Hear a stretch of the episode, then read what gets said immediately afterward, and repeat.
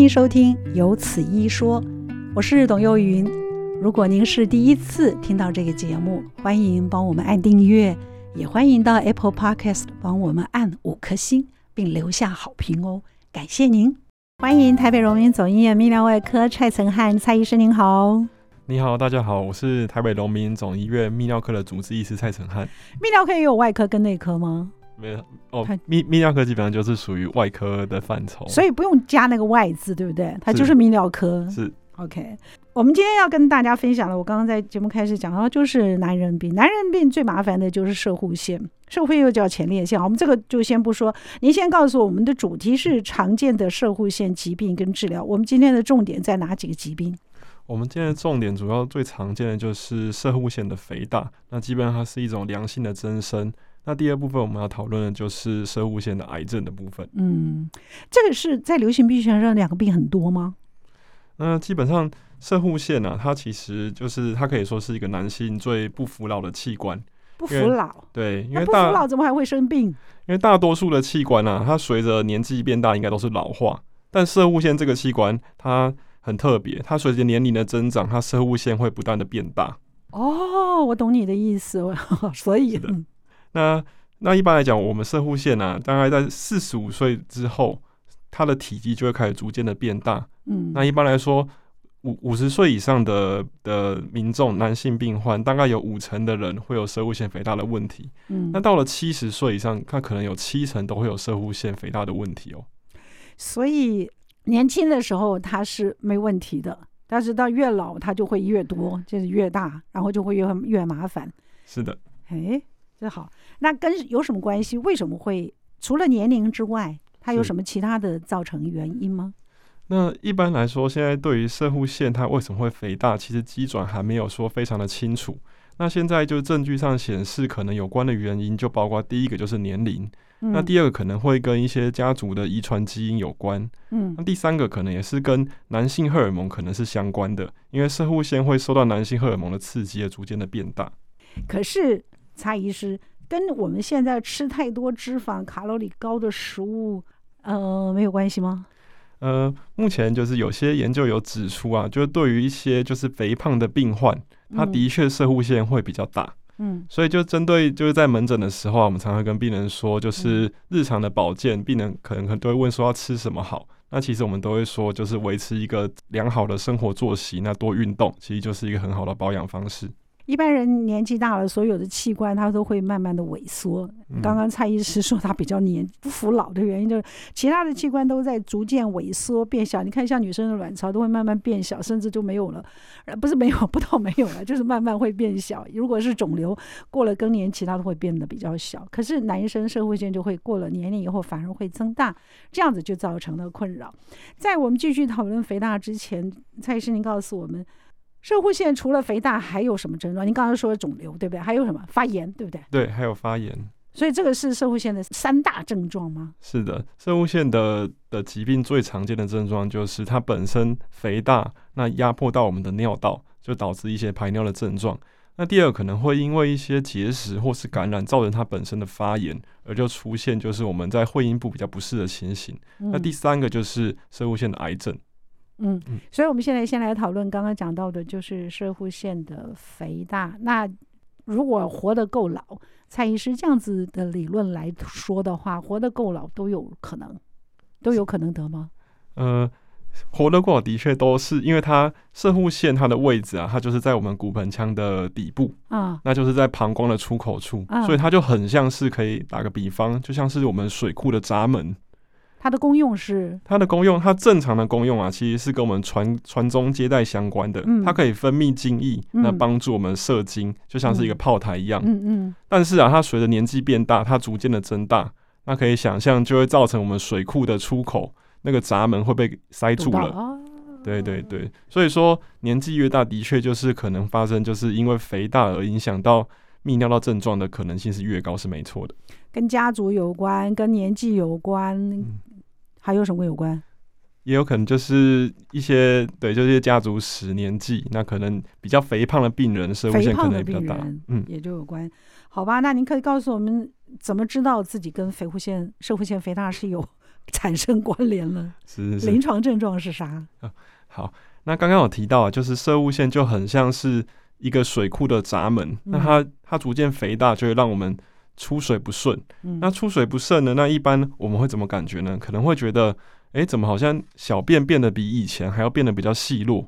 哦，那可能会变得断断续续的，嗯、可能会觉得有一种解不干净的感觉，嗯，那甚至解尿啊都要比以前更加的用力。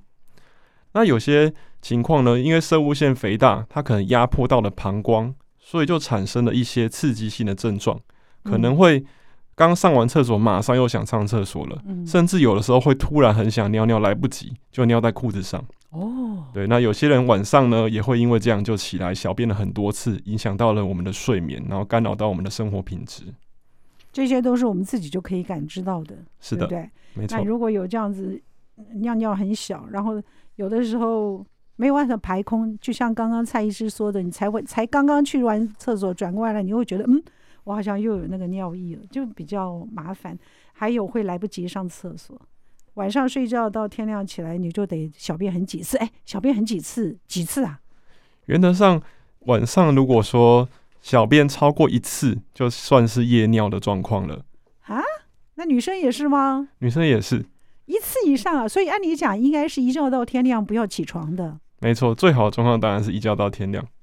啊，不过跟你睡前喝水也有关系。你睡前不要喝太多水，那不然就半夜起来一直上厕所，夜尿增多，其实很麻烦，这是一件很麻烦的事情。好，这个是我自己自自己感觉的。但是如果要去做检查，通常你们会透过什么样子的方式可以确定是跟这个疾病有关？是的。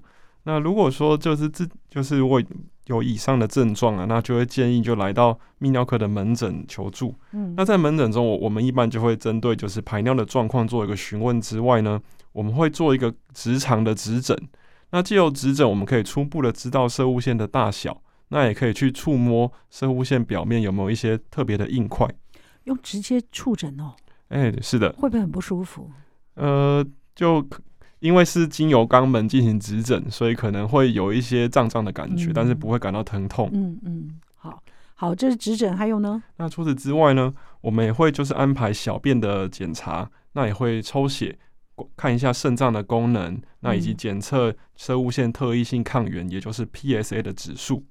啊、嗯，是的，PSA 跟我们介绍一下吧，因为大家觉得有 PSA 太高了，就会怀疑得癌症，是不是？是不是有这样说法？是。对，那 PSA 它的中文叫做射护腺特异性抗原指数，特射护腺特异性抗原指数，好，是的，嗯，那它的用途就是让我们判断是否有射护腺癌的风险。OK，那这个 PSA 指数它的正常值呢是在零到四之间，嗯，那一般来说啊，如果这个指数越高，罹患癌症的可能性也就越大，但不一定会，对不对？没错，并不是。PSA 超过四就一定是癌症，嗯，因为这个指数它会随着年纪的增大，或是我们射物线的体积，或是说我们有发炎的情况，它都可能会升高。因此，如果说我们检查发现 PSA 有升高的情况，那就建议就是来到泌尿科的诊所来安排更进一步的检查。我特别问这个原因，就是我有一个在医院上班的朋那个服务的志工，他就是每一次去做检查，他的 PSA 都很高，他就觉得很奇怪。他说他就很担心他自己得了得了癌症，因为大家都说这个是跟癌症指数是有关联的。他说，可是我也我也高了这么这么一段时间，大概一年多吧。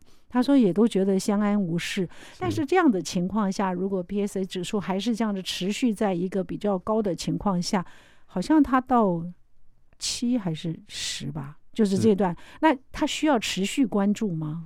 是的，那因为指数超过四的话，那就癌症的可能性会比较高的。啊、那因为射护腺癌，它其实在早期的时候，它跟良性的疾病非常难区分，都没有特别的症状。哦所以诊断我们都是通常都是会依赖进行就是 PSA 的检测，那合并肛门的指检来做检查。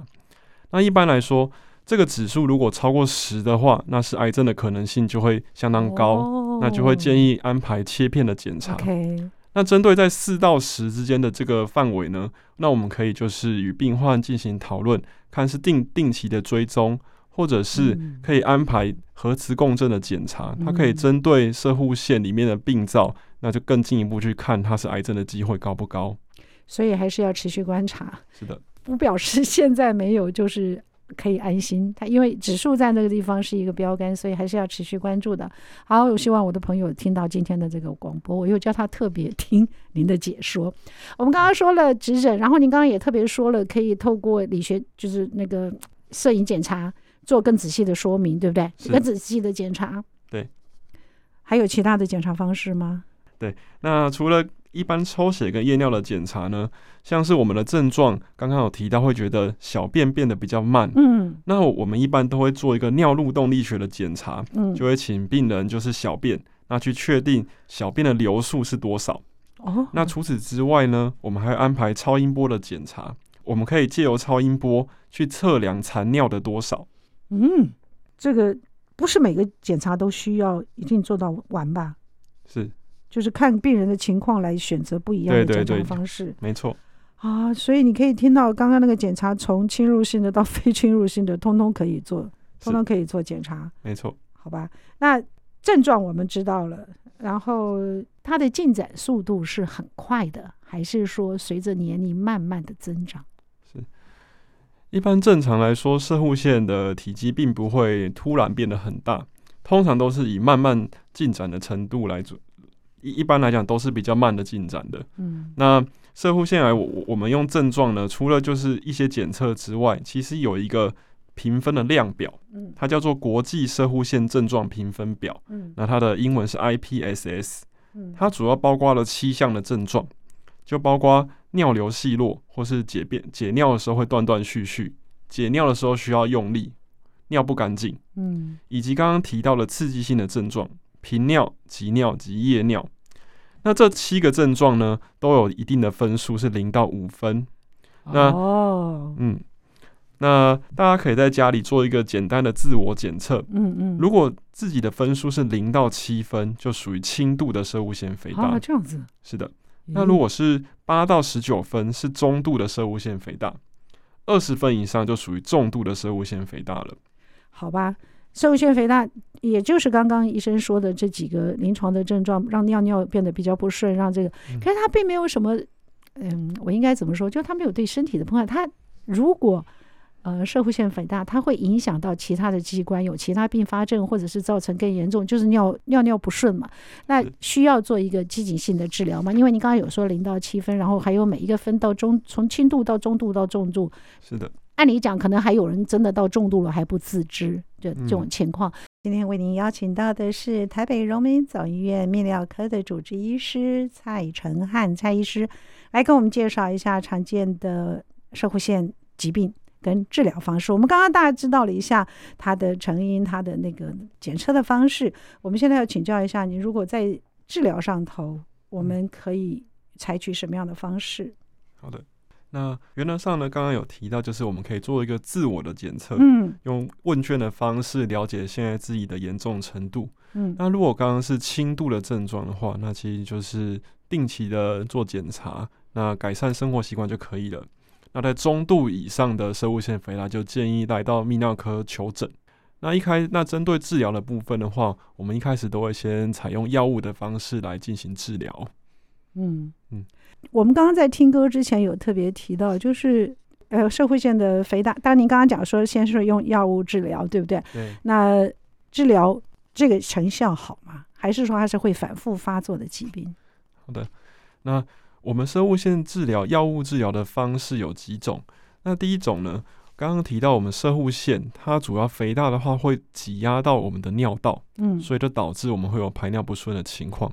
那因此，我们射护线常使用的药物呢，它的作用是叫做甲型的交感神经阻断剂，嗯，它可以作用在我们射护腺跟膀胱颈的平滑肌，让我们的肌肉放松，那解尿就会变得自然，就变得顺畅了。那这部分的药物呢，因为它是让它放松，它并没有直接去把射护腺给移除，所以说如果停药的话，症状其实会恢恢复的。嗯，是的。哎，我刚刚问的是，这个肥大它会有造成其他器官的并发症吗？它是一个很重要的疾病，需要马上治疗吗？好的，那大多数的情况，射物腺的肥大。就是会影响到我们排尿的功能，主要影响到的是生活上的品质。但针对一些比较严重的射物腺肥大的病患，它可能会完全尿不出来，就导致一个尿滞留的情况，会需要插放置尿管来引流尿液。嗯，嗯，那除此之外呢，我们射物腺它不断的增大的情况下，我们膀胱每次都会用力的解尿。嗯，那长期用力解尿的的结果呢，可能会导致膀胱壁出现小梁化的情况，这是并发症。是的，甚至会形成气室。哦，什么是膀胱气室呢？大家可以把它想成像是膀胱里面的违章建筑，因为我们膀胱不断的用力，就长出了许多小房间。嗯，但要注意的是，这些小房间它是它的尿液是排不出来的，久而久之，这些尿液就会滋生细菌，造成感染，嗯、甚至会引发结石。所以这也是一个比较严重的摄护腺肥大。所以膀胱还会结石哦？会，因为摄护腺肥大影响影响到膀胱结石。是的，这样。对，那最严重的情况，因为长期我们水库的闸门口都阻塞，那这会有什么状况？可能会导致我们的上游，也就是我们的肾脏，它的尿长期排不出来，会导致肾脏水肿的问题，甚至会导致肾脏的衰竭。哇哦，那这是一个最严重的并发症。所以看起来那个社会腺肥大好像就是一个症状而已，可是它的影响不是他自己这个位置，是你的生活品质，是膀胱，是结石，是的，还有肾脏，甚至上触到肾脏去。没错。那你要不要好好治？那为什么有有？为什么您刚刚说可以从零一期、二期到三期，就是轻的、中的、重度三个阶段，到重度没有人去就医吗？哦，忘记就医了，我还是觉得就是尿尿不方便而已。是。其实现在大多数的情况，就是重度的摄护腺肥大已经比较少见了。嗯、对，除非是有一些年纪比较大的病患，嗯、有的时候可能年纪大了，突然就有尿不出来的情况，这都属于比较重度的。嗯、但是在门诊，绝大多数的病患都会属于轻度到中度的患者。所以使用药物就可以得到很好的缓解。是的，针对这一类型的病患，我们使用药物通常都有不错的疗效。那药物的基转是什么？药物的机转主要都是针对在就是交感神刚刚所提到的甲型交感神经阻断剂，是针对交感神经的部分。那刚刚一开始有提到射物腺增大的原因，那也也也被认为是跟男性荷尔蒙有关。所以有另外一类型的药物是抑制男性荷尔蒙的产生。嗯，它借由抑制男性荷尔蒙，那就可以让我们射物腺的体积缩小。那根据研究显示，那在服用射这这一类型的药物一段时间之后呢，摄护腺的体积可以缩小三分之一到四分之一，进而改善我们排尿的症状。可以问，这样子会影响夫妻的正常生活吗？您问的很好，因为这一类型的药物啊，它会抑制男性的荷尔蒙，所以大约文文文献上统计呢，大概有十到二十 percent 的病人使用这类型的药物会就是会有性功能障碍的问题。哦但这一类的问题在停药之后就会恢复的。可是您刚刚也说停药之后它又会再肥大，这不真是有一好就没有两好？所以我们因为这是属于比较功能上的疾病，哦、所以我们就是会跟他就是要提，就你看你要治疗还是要这个，那就是一段时间了，好吧？所以到目前为止还没这还没解，就是还无解，就是了，没有办法有一个综合的那个方式，还没办法。嗯，是的，好吧，那就是我们先要知道，你吃这个药是唯一比较不方便的，就是这件事情。那如果用手术呢？是的，那手术的方式，在刚刚提到的几个射护腺肥大的严重症状，嗯、就包括尿不出来、嗯、血尿、感染、结石，血尿，对、嗯，以及就是造成肾脏功能的损坏，这些状况是一定要开刀的。那除此之外呢？如果有一些对药物效果反应非常不好的病患，也可以跟病也可以跟医师讨论是不是要进行手术。嗯，那我们手术的方式包括有两种，一种是用电刀刮除，一种是用镭射的方式来处理。那所谓的电刀刮除呢，就是用电刀，我们将肥大的射物线组织一瓢一瓢的把它刮掉，去除掉。嗯，是的。那镭射的手术方式呢，有两种。第一种是利用镭射将射护腺肥大的组织直接把它气化掉。嗯，那第二种方式就很像是在剥橘子一样，我们用镭射万除的方式将多的将橘子里面的果肉给剥除。哦，这是一劳永逸的方法吗？那我们射护腺接受手术之后，我们就是把增生的组织给去掉了，给去掉。嗯，那原则上。它是会再增生的，不是说一次就解决了，是吗？原则上，其实接受手术之后呢，一般来讲，复发的它是有可能会增生的，但是我们手术只要做得够彻底，其实对于排尿的状况都可以达到充分的改善。哦，所以蔡医师，如果照您这样子说，我倒觉得手术好像还是一个不错的选择，因为它的它的效用是立即而明显的嘛，对不对？是的。像很多病患会说，他在手术之后就很像回到像年轻人一样，是不是？剪掉很顺。可是因为他要手术，他要他要接受风险。对，因为因为要接受手术呢，就会有麻醉的风险跟手术本身的风险。嗯嗯。对，那因为射护腺是一个非常就是血液非常丰沛的一个器官，所以接受手术呢，当然多多少少会有一些出血的风险。会有出血的风险。是的。但是这是一个很成熟的手术，所以在可能发生就是这我们预期到的这些步骤都会结束之后，它就会回到一个很比较比服用药物来讲，它是密集而明显的。是的，OK。所以使用药物或者是使用手术，它是以轻中重度来分，还是说医生跟病人可以讨论使用不一样的方式来做治疗？那原则上来到门诊的时候，我们还是会用症状来做评估。Okay. 对于中中度的患者，我们一般都还是会先以药物来进行调整。Oh. 那原则上就是在最严重的情况，像是刚刚提到的，嗯嗯，尿不出来、有结石、肾功能造成损坏的时候，我们才会跟病人讨论说，这可能要进行手术，不然会对我们身体的其他机能造成影响。那手术的选择也是可以跟医生讨论，还是医生会建议？手术的选择的话，就是刚刚提到的两种，就是电刀的刮除跟镭射来进行剜除。好，那现在您知道了，就碰到这样情形，不管是药物或者是手术，那都有一个临床的这这个中重度的选择，然后也可以跟医生做一个仔细的讨论。那您告诉我，就是如果我们要做这个就医的话，就是针对摄护腺肥大就医，我们应该有一些什么样子的认知吧，或者是照护重点？他没办法预防哈。对，目前就是其实做了各式各样的研究，不管是射物腺的肥大，或是射物腺的癌症，都没有一个就是可以有效预防的方式。那最好的方式可能就是维持一个良好的生活习惯。他们说吃药要小心，就是射物腺肥大，听说在服药上面有很多的限制。那在药物治疗的部分，服药限制啊，就是说不能吃感冒药，嗯、不能吃，有这个说法吗？是倒倒是没有到这么的的严苛。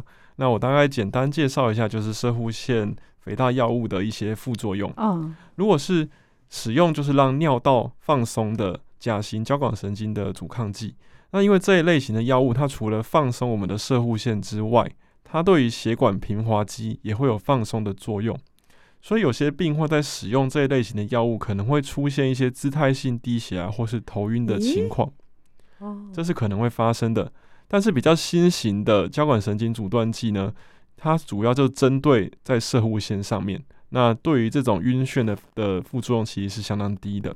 嗯，那刚刚所提到第二种抑制男性荷尔蒙的药物，那这一类型的药物主要的副作用就是会造成就是性功能的部分可能会受到一些影响。嗯，那如果有些病人来到门诊，他可能会。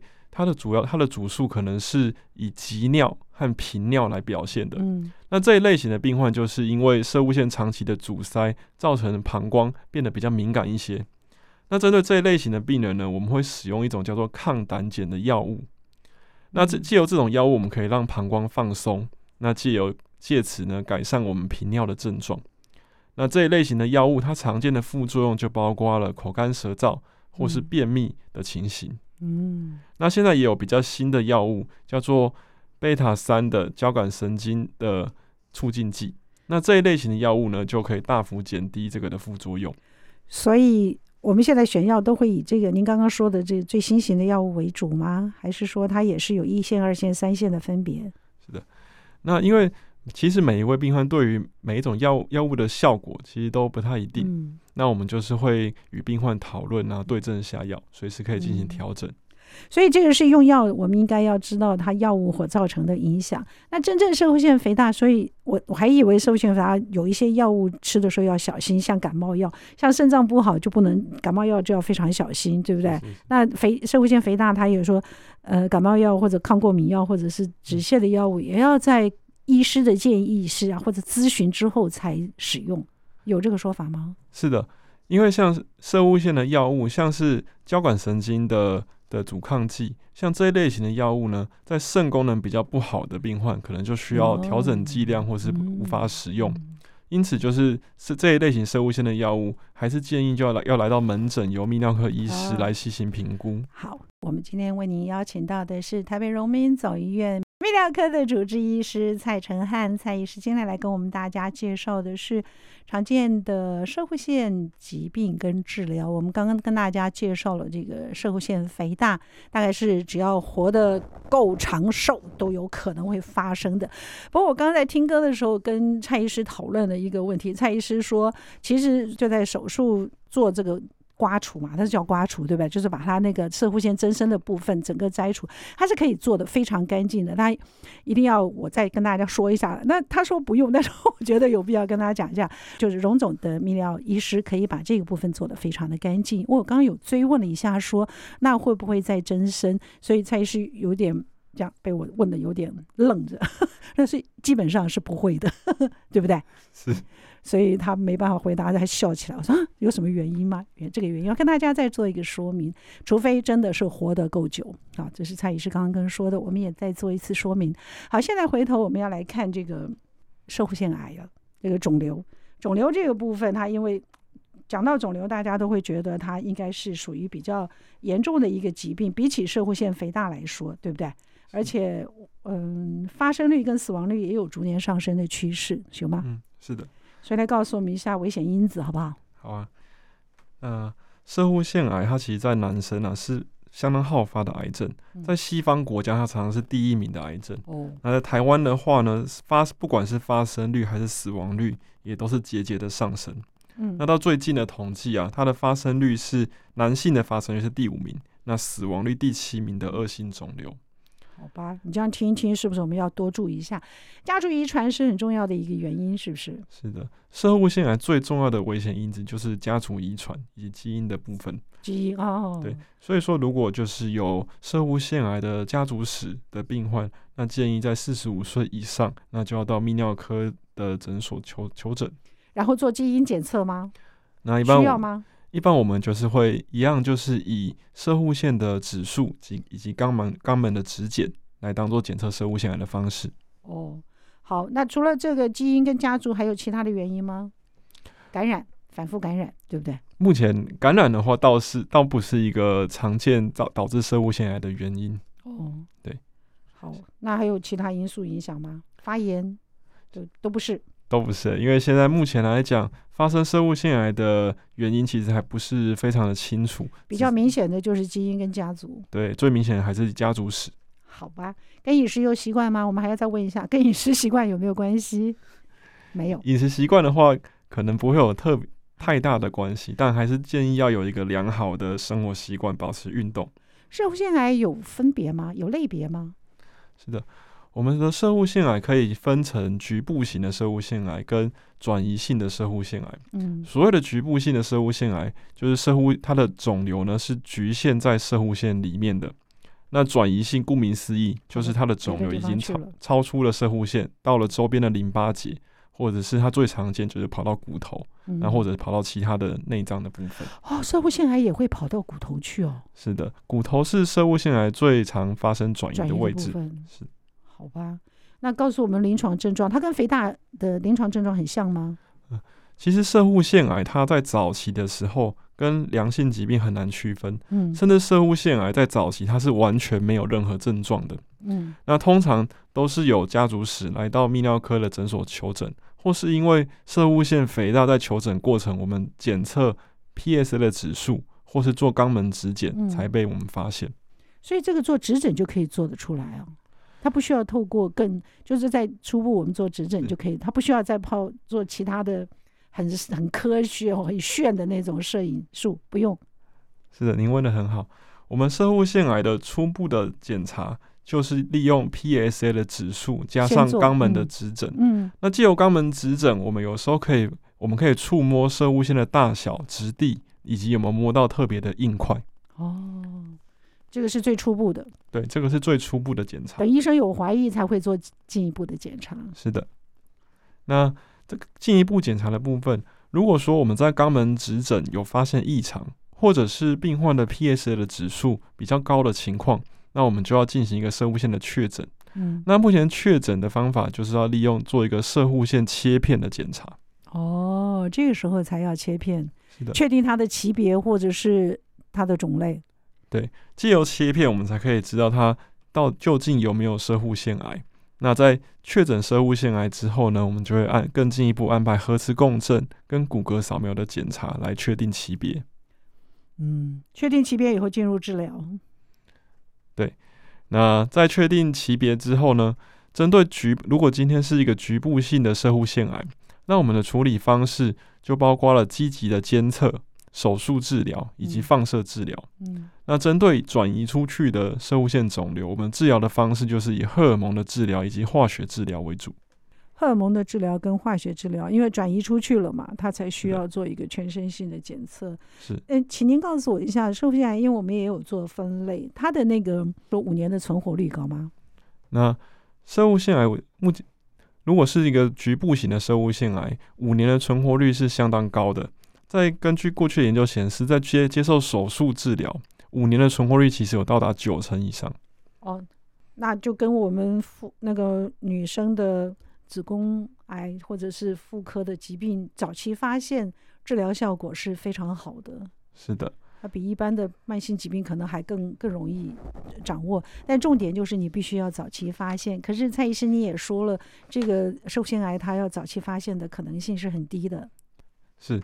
因为在早期的射护腺癌其实是没有什么症状的，嗯，所以通常都是因为年纪大，可能会先有一个排尿的问题，嗯，那来到泌尿科的诊所就诊才会发现，或者是安排在外面接受一些健康的检查，然后抽到 PSA 指数上升，才被我们发现有射护腺癌，嗯，但其实射护腺癌它是一个生长相当缓慢的肿瘤，嗯，那甚至对于一早期的病人来说。采取积极的治疗方式，其实不见得就一定会延长病人的生命哦。它可能会导致一些并发症，造成生活品质的下降。所以，对针对早期的射物腺癌，除了我们很积极的把手术把肿瘤给用手术或是用放射治疗处理掉之外，也可以采取积极监控的方式。您刚刚说积极治疗反而会带来身体的更大的影响的，好吧？那您告诉我们一下，那如果是手术？切除就是切除这个，包括了您刚刚讲的传统的手术。可是现在我们听到射护腺的手术，几乎都是腹腔镜啊，或者是达文西啊，就是伤口非常小的，怎么可能还会有其他的那个后遗症呢？是的，那我们射射护腺癌的手术方式，就传统的话，当然就是我们的开腹手术是一个非常大的伤口。嗯，那在现在现在都是以微创为主。那特别就是达文西机械手臂的手术，是因为它是它具有一个达文西的手术呢，它具有就是三度空间的视野，嗯、而且它它放大了十倍，嗯、所以手术很清楚。嗯、那我们手术中其实不管是止血跟缝合啊，都可以相当的精准。嗯、是的，所以它的安全性更高吗？它的其实摄护腺癌以目前的科技来说，接受手术的安全性也是相当高的。那我们要干脆就直接接受手术，它就没有。就不需要再做什么治前面的药物或者是什么监控啊？我觉得反而会让大家一直很担心，不会吗？因为主要是因为对于比较早期的射护腺癌，它其实不会有特别的症状，它的进展也相当的的缓慢，慢所以不见得每一位病患都想要很积极的去治疗这个肿瘤，啊、所以说才会有积极监控的这个选项。那所谓的积极监控，其实并不是放着它不管，积极的监控其实是要积极的的去。监测它，我们就必须定期的抽血检查，嗯、甚至定期的切片。嗯嗯。嗯，那如果发现定期切片呢？哇哦！是的。那如果发现病情有进展，或是有一天病人突然想要积极治疗了，那是随时可以转成我们积极治疗的方式的。啊、了解。所以这是一个蛮不错的那个积极监测，我觉得是一个蛮不错的处理方式。好吧，那最后跟我们讲一下，我们剩下一点点时间，来告诉我们一下，就是受腺癌，不管是刚刚手术讲到了，然后呃，也知道您可以怎么样的选择临床症状，我们怎么样去在术后的保养跟预防？是的，那我们摄护腺癌选择手术的方式的话，在手术后，这个手术呢，我们就是将射护线拿掉，那将我们的膀胱跟尿道再吻合起来。那除此之外，射物线的周边其实有许多的淋巴、血管跟神经。嗯，那手术之后呢，我们也我们在手术中都会积极的去保存这些神经，以保存一些良好的性功能。嗯，那因为我们手术有一个将射物线拿掉并且重新吻合的这个动作，所以手术在早期呢，有些病患可能会有一些刺激性的症状，像是比较频尿、急尿，甚至是漏尿的情形。那这是一个正常的恢复过程。那根据研究显示呢，其实在手术的一年后，我们的尿尿液控制能力恢复都是超过九成以上的。哦，所以其实在，在呃术后的这一段不舒服期间是可以被忍耐，可以忍耐，可以期待的。是的，因为其实现在其实现在我们。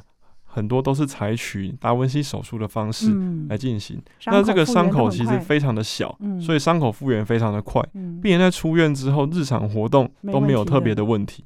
有没有特别要注意的事情吗？提重物啊，或者什么这些都不用，医生会交代，对不对？是的，因为如果接受达文西的手术，虽然外面的伤口很小。但里面的伤口其实是很大的，因为我们是用小伤口将射物线给摘除，嗯，所以手术之后初期呢，还是会不建议就从事一些运动啊、提重物等方式，还是要等伤口完全的愈合好，再进行活动。这个都是拜科技之赐，我们可以在复原大幅缩减的那个日程之下，回到正常的生活。但是该术后该注意的。事情你还是得小心，不是说你的肚口肚子上伤口好了，你就可以觉得你是正常的，里面还是一个很大的很重的伤，应该要注意的还是要积极注意。然后多久时间要回去看医生呢？手术后的话，在接受射护腺癌的手术后，第一一般来讲，我们在术后大概一到两周会先回诊，主要是看伤口以及看我们手术的病理报告。嗯，那要注意的是，虽然我们把射物线给拿掉了。但我们手术后仍然需要持续的监测我们射物线的指数，所以要定期追踪。是的，一般建议手术后还是需要定期三个月的追踪，还是要抽血监测指数，都是维持在测不到的情形。提醒您注意了，我们因为节目时间的关系，所以只能跟您说到这里。谢谢您，谢谢。今天的节目就到这儿了，谢谢您的收听，请记得按订阅。也欢迎到 Apple Podcast 帮我们按五颗星。如果听完我们的节目有什么想跟我们说的话，欢迎您利用 Apple Parks 的留言功能，我们会在之后的节目里面来回应大家。谢谢您。